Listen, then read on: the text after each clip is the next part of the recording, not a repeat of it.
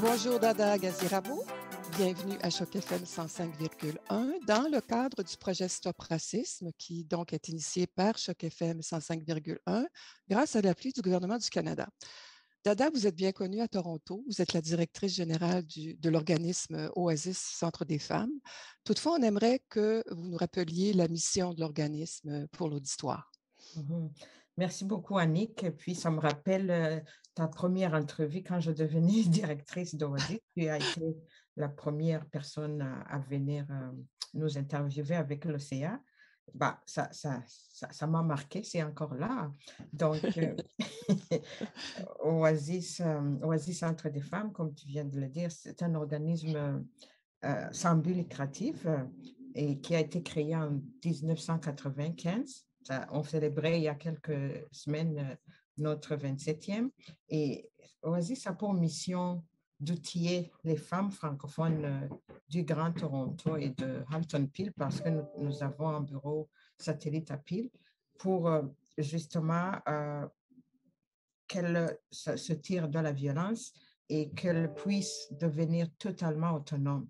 Donc, avec des initiatives novatrices, on, tacle tous les aspects de la violence faite aux femmes. Donc, vous travaillez avec une diversité de femmes euh, qui proviennent de, diverses euh, cultures.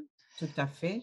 Euh, surtout des nouvelles immigrantes, ou bien est-ce que tu peux nous détailler un peu la, démographie, d'où proviennent les femmes avec lesquelles vous, vous œuvrez? En fait, des fois, les gens ont tendance à confondre qu'on travaille qu'avec des femmes immigrantes.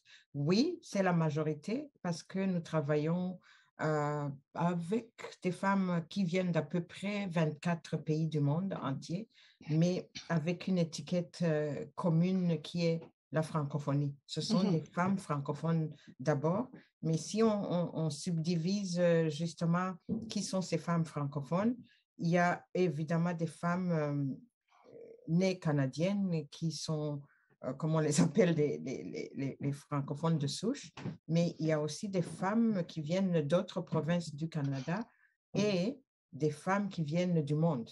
C'est ça, la, la, nous desservons à peu près 70 à 75% de femmes qui viennent de partout. Donc, euh, donc, le point commun, elles sont francophones. Et l'autre point commun, elles sont malheureusement victimes de, de violence. Oui, c'est ça. Voilà, c'est ça. Donc, euh, à travers euh, vos œuvres, est-ce que vous pouvez nous témoigner de, situations où ces femmes euh, auraient vécu ou ont vécu, ont dû faire face malheureusement à des attitudes racistes à leur égard?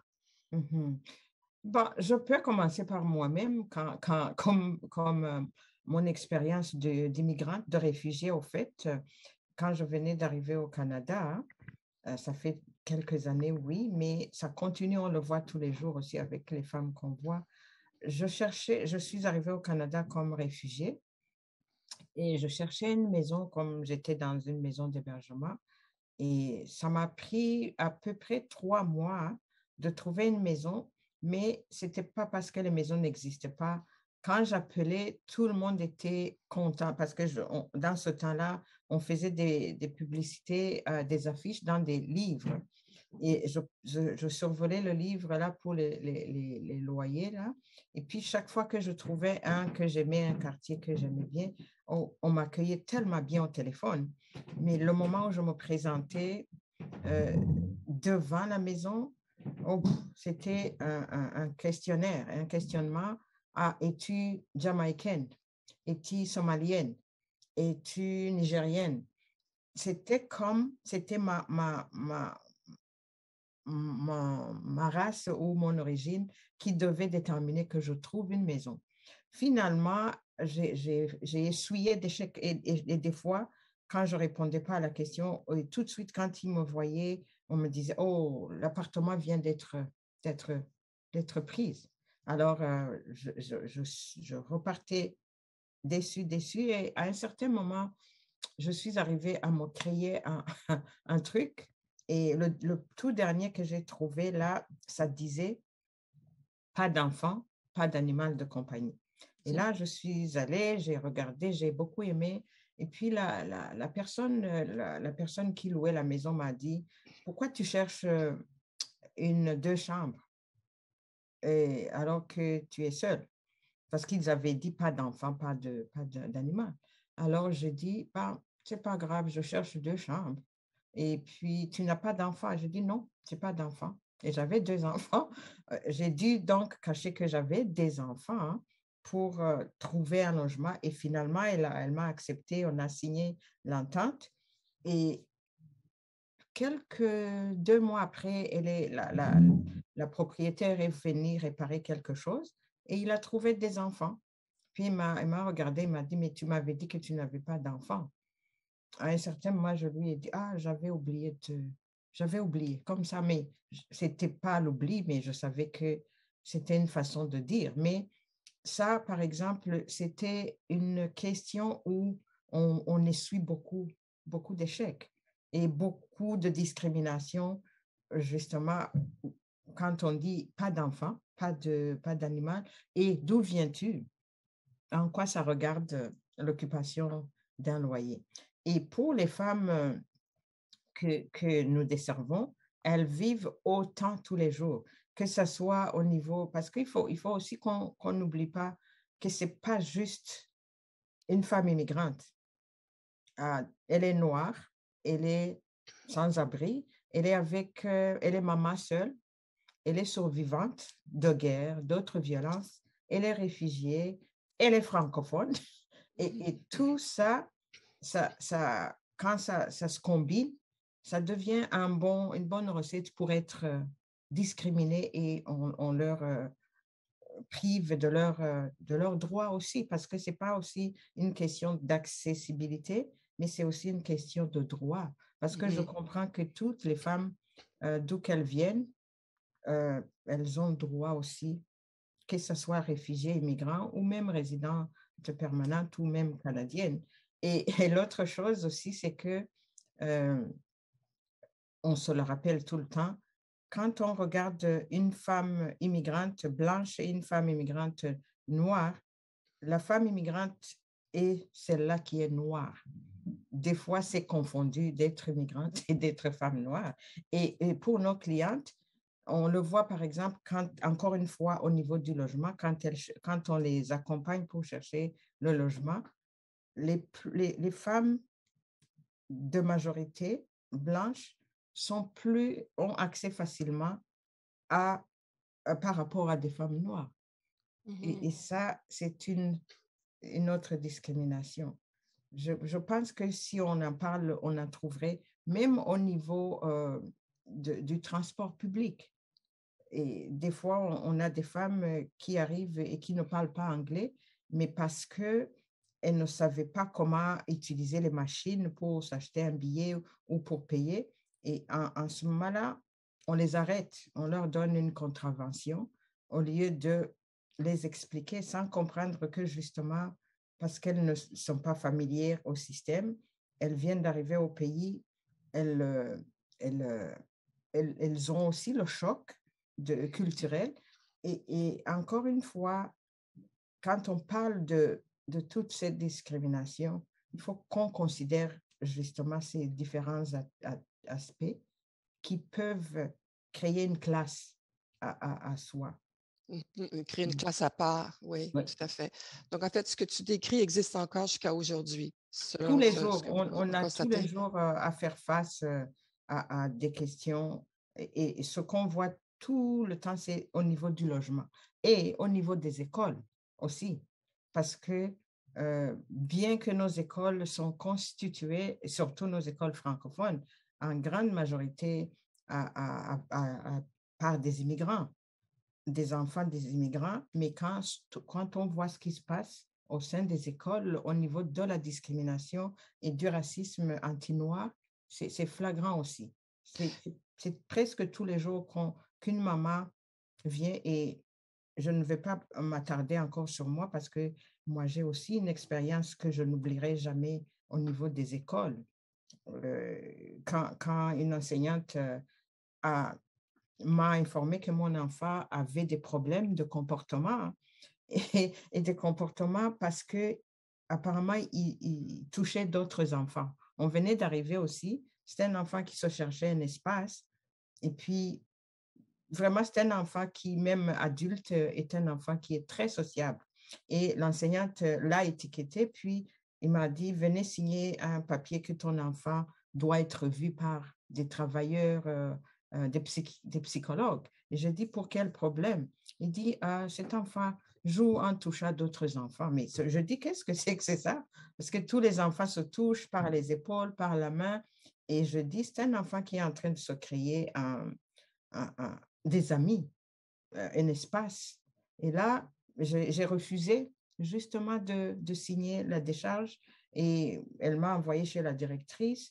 La directrice m'a dit, si tu n'acceptes pas que ton enfant euh, puisse euh, être vu par les psychologues, là, on ne le prend pas. Je dis, je préfère le prendre de cette école. Et c'est ce que j'ai fait je l'ai amené dans une école et, j'ai demandé à, au directeur de, de, me surveiller cet enfant parce que je n'ai pas compris son comportement anormal de, de jouer avec d'autres enfants en les touchant. Et là, le directeur m'a dit, OK, merci de me le dire.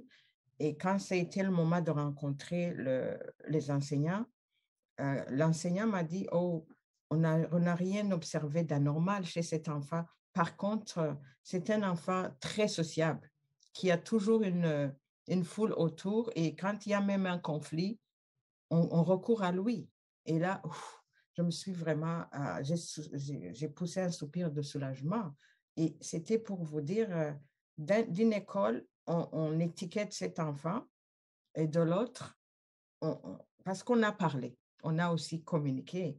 Et, j'ai, dans la première école, j'ai autant voulu communiquer, mais c'était parti. Et, puis, cet enfant étiqueté une fois dans les services de comportement, ça, le poursuit toute, toute sa vie. Et c'est de ces cas aussi qu'on accueille tous les jours dans nos services. Et des, des exemples sont tellement beaucoup que euh, quand on en parle, ça prendrait du temps, beaucoup de temps, mais ça existe toujours. Ça existe toujours. je ne sais pas, je fais un lien avec le choc culturel. le choc culturel entre des gens qui euh, proviennent de, diverses cultures, parce que dans mmh certaines cultures, on peut se toucher davantage que d'autres euh, dans un lieu public. Et je pense aussi aux écoles, parce que j'ai quatre petits-enfants qui sont mmh dans, une école francophone. Enfin, ils sont dans deux différentes écoles francophones. Et ce sont des écoles, franchement, hautement multiculturelles. Aujourd'hui, je te parle. Donc, c'est quand même assez, assez spécial de constater que la problématique peut encore exister aujourd'hui, d'après les témoignages que, tu nous rapportes, n'est-ce pas? Oui. Donc, d'une part, de, de, on dit, je dirais des, défis ou des, des obstacles à l'intégration liés euh, à la diversité culturelle, liées mmh à des comportements qu'on ne comprend pas toujours et, que, et, où il faut nécessairement, en fait, tu, me confirmeras, euh, entraîner un dialogue, enfin, générer un dialogue mmh euh, entre les personnes pour, pour comprendre les situations. D'après ce ce que tu as vécu. Mmh moi, je le dis parce que l'autre exemple le plus, le plus flagrant aussi, c'est les systèmes de, de protection des enfants les, sociétés d'aide à l'enfance. C'est là où aussi, comme parents immigrantes, euh, comme femmes noires aussi, on, se heurte à beaucoup d'autres discriminations. De plus en plus, on voit que l'éducation est en train de prendre à ce niveau de, de ce système parce que il y a 20 ans, il n'y avait même pas de dialogue. Et quand un enfant les enfants peuvent euh, raconter beaucoup de choses à l'école. Il suffit qu'un enfant soit fâché parce qu'on l'a discipliné que dire, oh, j'ai été abusé. Et, alors, au lieu de, suivre euh, et de voir, euh, de discuter avec les, les, parents, les intervenants ou les professionnels de protection de l'enfant, même dans l'école, encore une fois, recourent immédiatement au, système, aux sociétés de l'aide à l'enfance, à la police, sans nécessairement regarder dans quel contexte cet enfant se retrouve. Et des fois, de l'autre côté aussi, des, personnes nouvellement arrivées, les gens ne connaissent pas nécessairement ni les lois, ni les droits, ni les responsabilités parce que tout le monde est censé connaître qu'est-ce qui se passe ici. Et je pense que depuis le temps où, justement, au niveau des sociétés de l'aide à l'enfance, par exemple, quand il y a la violence dans la famille, ça affecte des enfants, ça affecte tout le monde, les mamans, et les comportements peuvent être différents de ce qu'on on attend à ce qu'un enfant. Et, donc, depuis le moment où le dialogue a été ouvert et qu'il y a eu des départements même qui s'occupent de la violence conjugale, ou même au-delà de la violence conjugale, un enfant qui vient de rentrer dans un conflit armé, qui a vu beaucoup, beaucoup de, de, de, violence à son âge, peut-être une fois, l'enfant peut aussi le, le reprendre, le reproduire, ou alors il n'a jamais eu de soutien pour qu'il sache comment les choses, les conflits, par exemple, se règlent. Et au lieu de conclure directement ou de faire une petite analyse du contexte de cet enfant, on recourt au système et les mêmes systèmes qui sont bâtis surtout sur l'ignorance des contextes et, des, et, des, des, contextes mondiaux aussi, mais aussi des contextes de violence familiale et de violence faite aux, femmes. et qu'est-ce qui tombe dedans? C'est toujours les personnes qui sont qui ont encore d'autres étiquettes de discrimination. Et pour nous, je pense que s'éduquer à cette intersectionnalité des, des, des enjeux et l'intersectionnalité aussi des problèmes aide à régler les problèmes de discrimination et de racisme. Si je peux me permettre de résumer, euh, pour l'auditoire. Donc, tu as évoqué des problématiques associées au logement, par mmh exemple, euh, associées à des euh, problèmes de communication. On parle de la langue anglaise versus la langue mmh française. Et l'éducation? L'éducation, c'est ce que j'étais pour mentionner. Mmh l'éducation, donc, on, se rend compte finalement que la violence faite aux femmes englobe vraiment comme tu dis, une intersectionnalité, une inter, comment tu prononces? Intersectionnalité qui, qui euh, fait le lien avec divers, divers éléments. Donc, mmh c'est très complexe, c'est très vaste. comment, comment, euh, comment, comment Oasis s'y prend pour euh, gérer ces différentes problématiques? Est-ce que tu, tu, peux certainement nous partager vos outils, vos moyens, pour soutenir ces femmes parce que finalement, c'est l'univers des femmes qui est, qui est touché par une situation de violence qui peut avoir un impact sur, par exemple, ses enfants, comme, comme tu as mentionné. Et ça va très loin, ça va jusque dans le milieu scolaire, le milieu de mmh vie, etc., la, société dans laquelle on évolue.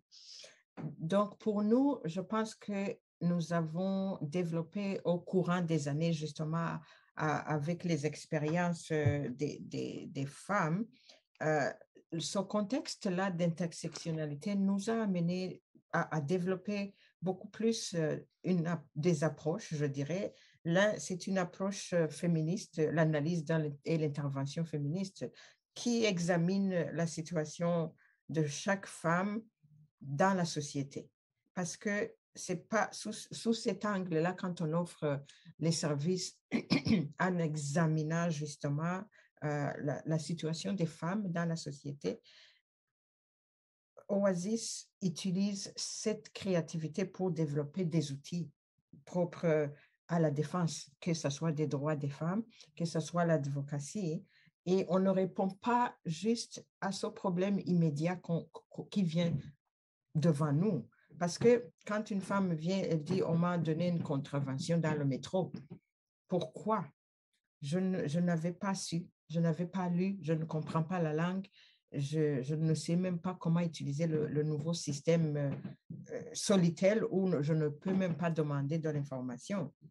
Et, donc, quand tu vas analyser justement euh, et prendre conscience de toute cette intersectionnalité, non seulement des enjeux, mais des oppressions, parce que ces femmes aussi appartiennent à des groupes opprimés euh, et puis, ça multiplie l'impact de, de, d'autres formes qui s'abattent sur elles. Donc, on ne peut pas séparer, séparer, nos ressources matérielles ou des ressources de soutien qu'on donne aux femmes de sa vulnérabilité. Donc, euh, quand, quand je disais, quand une femme euh, immigrante elle est nouvellement arrivante, noire, victime de guerre monoparentale, sans logement, elle est pauvre, elle se retrouve dans nos services. Et puis, par la suite, si elle a la chance d'aller dans un logement d'urgence, on ne peut pas regarder juste le logement.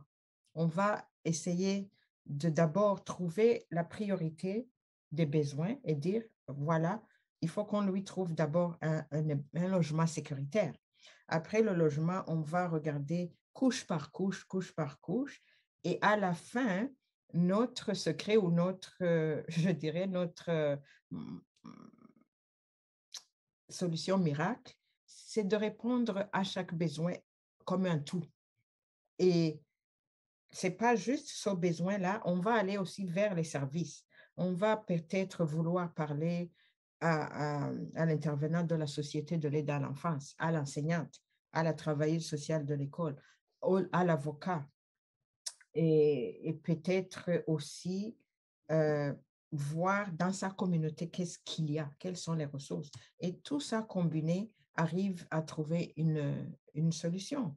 Mais euh, sans ça, on ne peut pas prétendre justement. Mais pour nous, on a trouvé que ça, ça fait des preuves.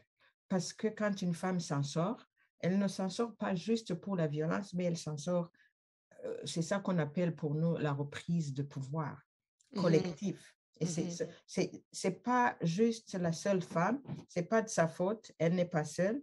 Et puis, on la croit surtout.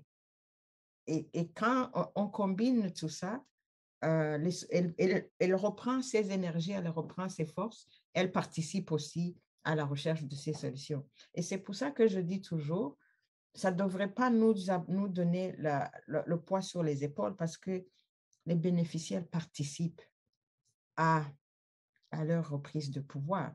Mais il faut aussi qu'elles comprennent justement que ce qui est en train de leur arriver n'est pas seulement de, leur faute. Il y a la faute des systèmes, il y a la faute de l'abuseur qui est, qui est là, et tout, ce monde-là doit en prendre la responsabilité. Je vais vous dire une chose euh, qui m'a aidé beaucoup dans l'approche euh, de justement aborder toute discrimination ou toute égalité, parce qu'on parle beaucoup d'égalité, d'égalité de, des chances, l'égalité de droits, l'égalité de, de, ressources. Il y a trois choses que j'ai retenues depuis mon arrivée au Canada quand j'ai commencé à voir justement la discrimination. C'est l'intention, l'impact et la responsabilité. Parce que si on, on, aborde ces trois aspects, parce que souvent tu diras, oh, je ne savais pas, je n'avais pas l'intention de faire mal, justement, mais l'impact se trouve à qui? À la personne qui a subi ça et qui en est responsable. La responsabilité, justement, devient à la personne qui n'a qui pas pris la, le temps de comprendre est son intention ou le manque d'intention a un impact sur quelqu'un. Et cet impact, il faut qu'on prenne cette responsabilité justement pour changer. Et quand les femmes comprennent ça aussi, et souvent, y a, les abuseurs, on le dit, souvent ils disent, c'est parce que elle l'a regardé dans mon téléphone. C'est parce que elle avait l'intention justement de le faire, mais mais son intention ne veut pas dire, ne justifie pas nécessairement la violence, mais c'est la femme qui subit l'impact. Et il faut responsabiliser l'abuseur. Il faut responsabiliser les systèmes. Il faut responsabiliser tout ce qui entre en jeu dans, dans, la, dans la discrimination. Vous faites vraiment une analyse très, très détaillée hein, de, de, votre approche. Euh, pour accompagner chaque femme qui est, qui est victime de violence. Euh, je, retiens, je, retiens ce mot inter. Intention. Intersectionnalité. Intersectionnalité. Euh, je l'avais déjà entendu, bien sûr. J'ai un peu discuté à le prononcer, mais je trouve que ce mot résume très bien, tu, peux me dire si, si tu es d'accord, euh, votre approche, dans le sens que ce n'est pas une approche dans une seule direction, mais ça, vous êtes orienté, vous orientez votre action à travers euh, les multiples facettes de la femme qui euh, est, victime de violence. Hein, Tout à fait. Et si je donne, par exemple, Oasis a, a été conçu ou créé par un groupe de personnes dans la communauté francophone ici à Toronto pour offrir des services en agression sexuelle.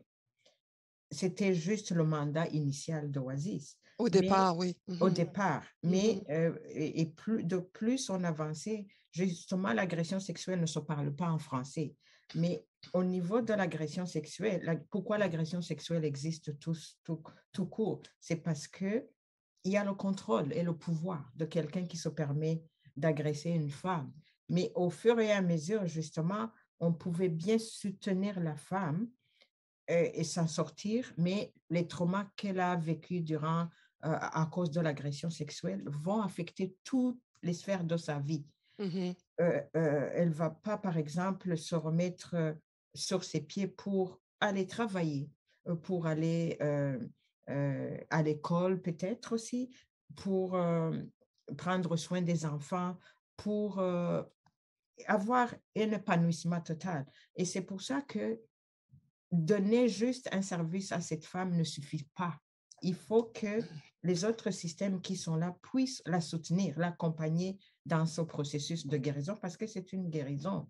Et donc, euh, on, a, on a mis en place des services d'éducation publique et de prévention pour commencer dès le jeune âge. Comment éduquer les tout petits pour leur dire qu'un petit garçon et une petite fille sont égaux dans la famille et dans la loi et qu'elles grandissent en, en sachant que la violence est inacceptable, quelle qu'elle soit.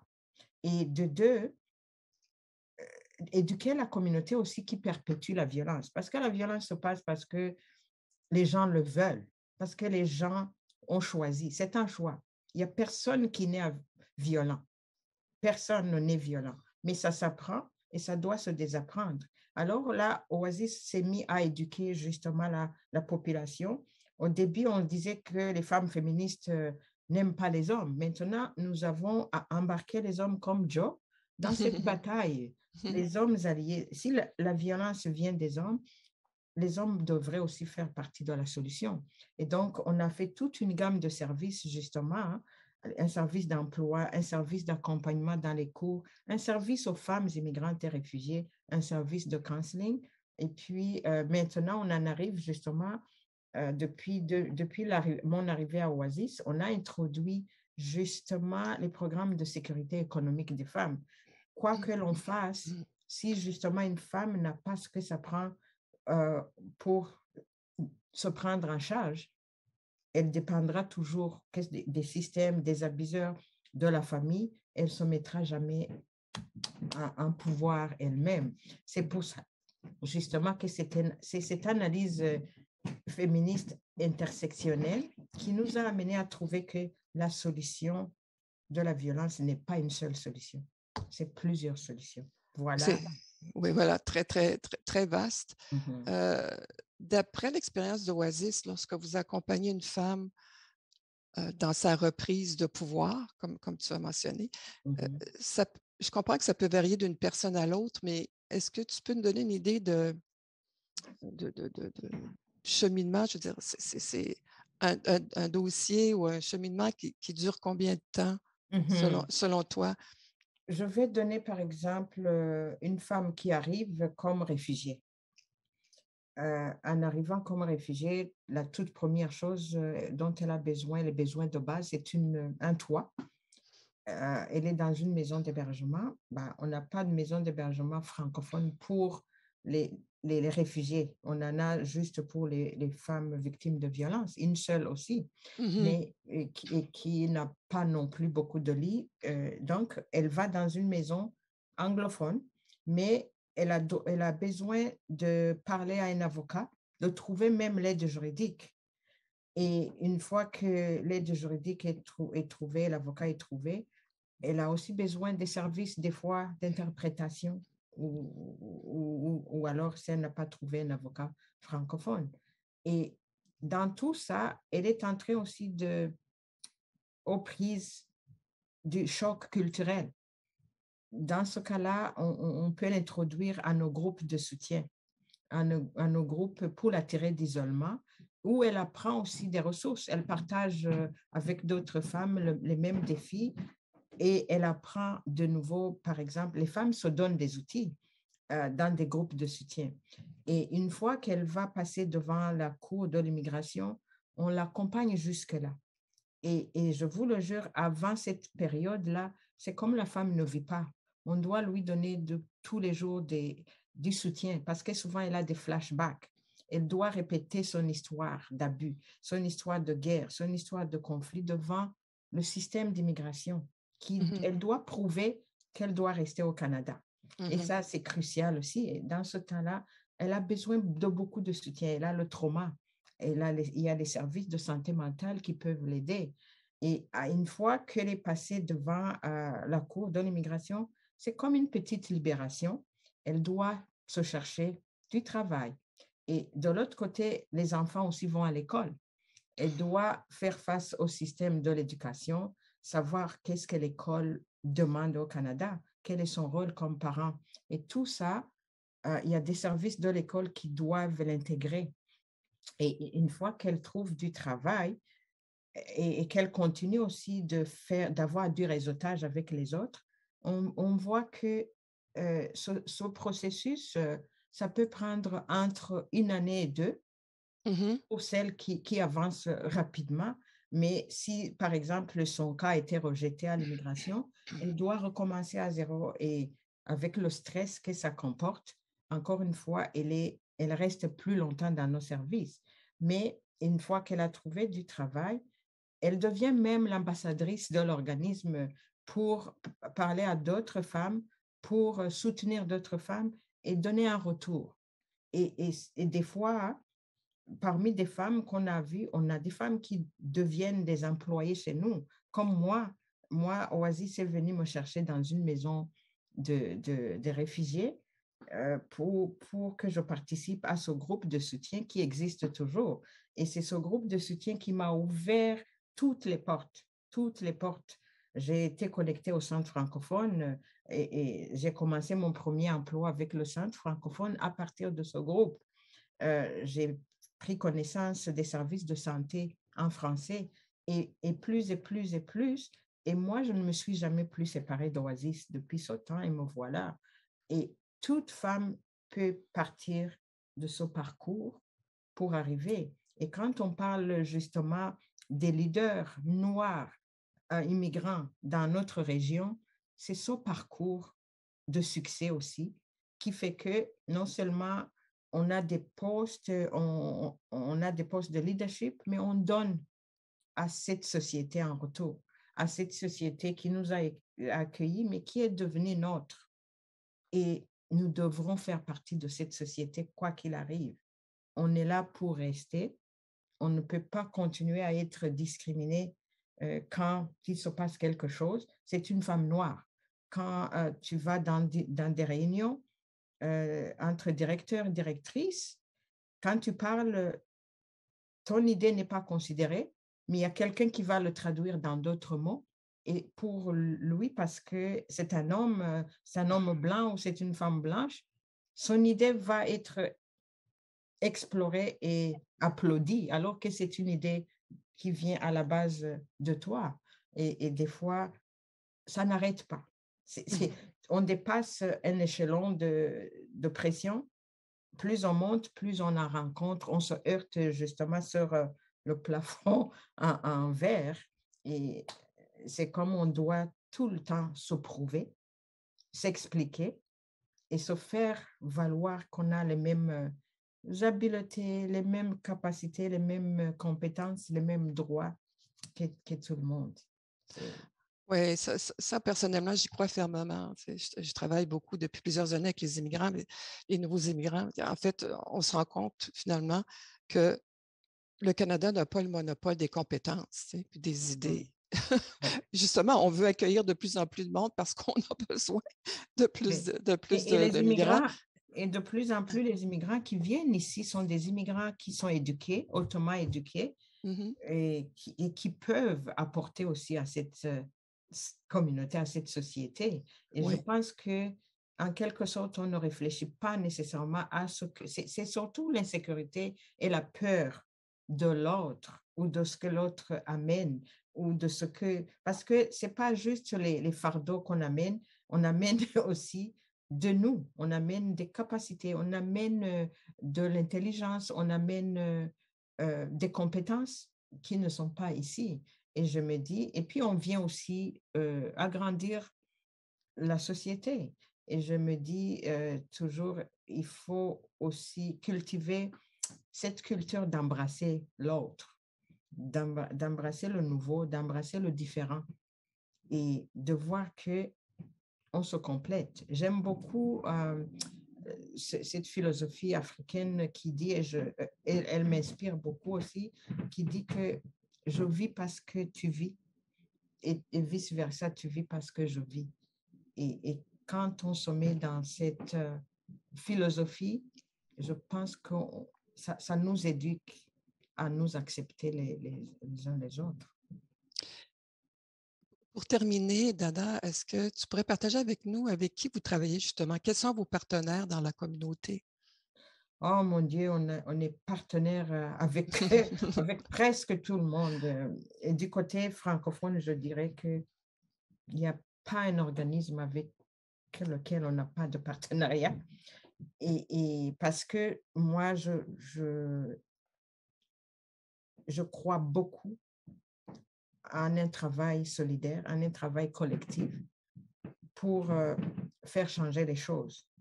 Et c'est pas juste travailler ensemble, mais c'est aussi impliquer tout le monde dans, dans la, la, recherche des solutions aux, aux, grands enjeux comme la violence, mmh euh, comme, comme euh, l'immigration, comme la pauvreté. Je pense que ce sont des enjeux qui ne sauraient jamais être résolus avec un seul organisme, avec une seule personne, avec une seule famille ou une seule école.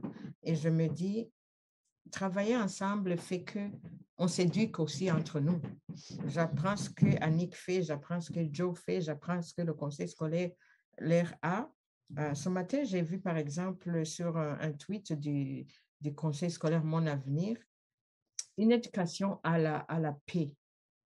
Et, à l'amour et à la paix, je me dis, on a besoin de ça, d'éduquer nos enfants dès le jeune âge à la paix, à la résolution de conflits.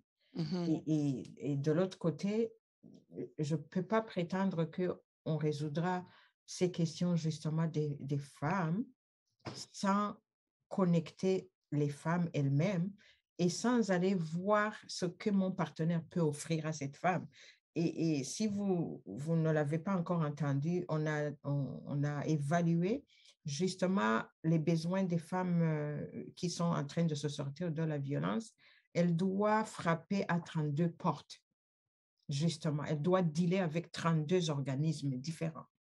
Et mmh si ces organismes ne se parlent pas, si ces organismes ne cherchent pas ensemble comment euh, euh, résoudre le problème ou que chacun applique sa politique ou son système, ça ne peut pas marcher. Et ce n'est pas juste pour les, les, femmes, c'est aussi pour la santé, c'est aussi pour l'immigration, c'est aussi pour les écoles. en Afrique, on dit que ça appartient au village d'éduquer un enfant. Et ça appartient au village aussi communautaire, au village des partenaires, de trouver des solutions. Et, et, au-delà même des, des, partenaires francophones, nous allons vers les partenaires anglophones.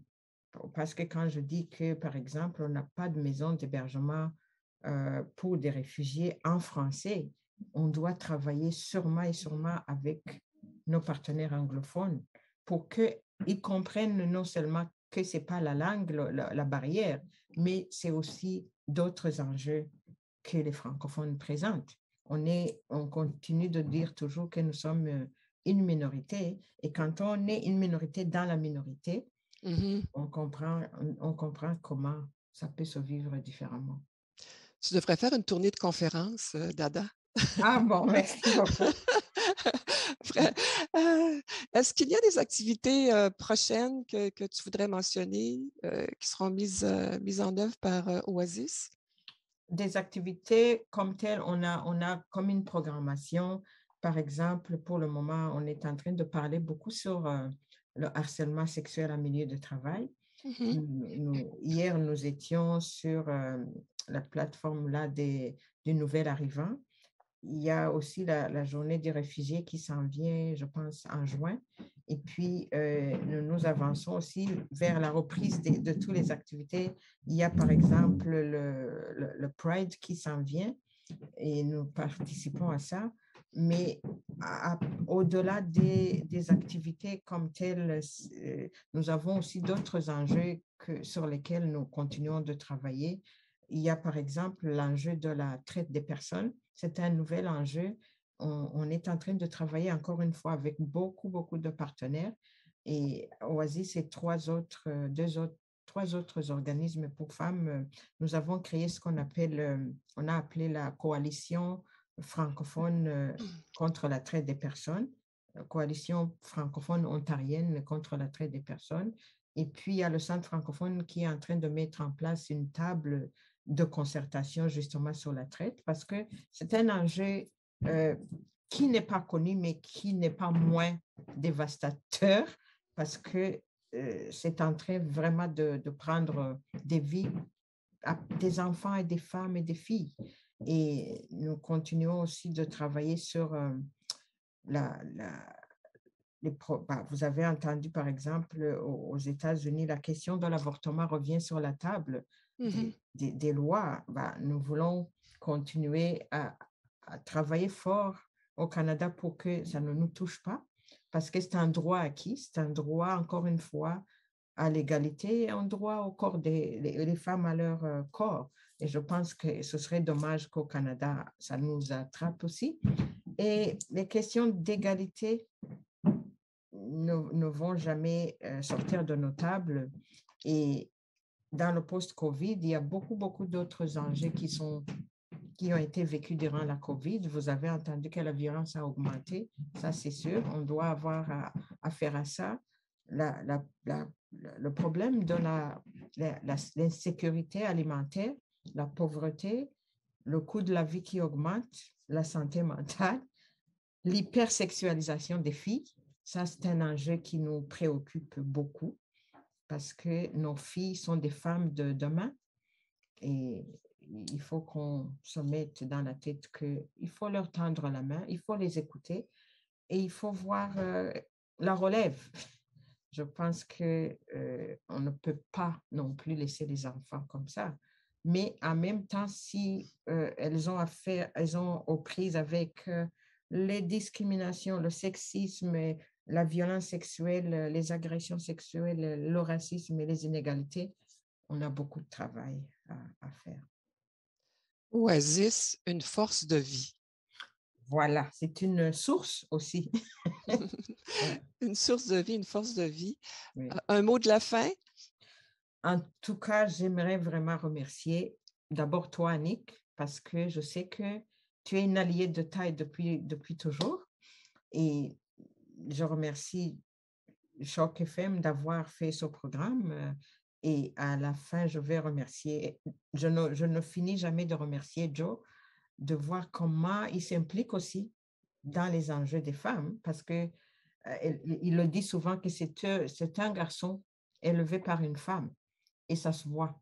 Ça se voit à l'œil nu quand on donne la paix, la sécurité l'équilibre aux femmes, ce que la société en bénéficie, on ne on peut pas l'imaginer. Regardez, nous, ce jeune homme qui va éduquer une fille aussi. et, c'est une, une chaîne. Moi, je me dis, pourquoi les gens ne comprennent pas que nous venons tous d'une femme? Si on est là, si on est ce qu'on est devenu, c'est à cause de nos mamans, y compris les hommes abuseurs. Et je me dis, si on, y pense, qu'on continue d'y penser, on devrait arrêter de d'abuser les femmes parce qu'elles tiennent un rôle essentiel dans, dans, dans toute vie. Voilà mon mot de Merci beaucoup, Dada Gazirabo. À bientôt. Merci aussi.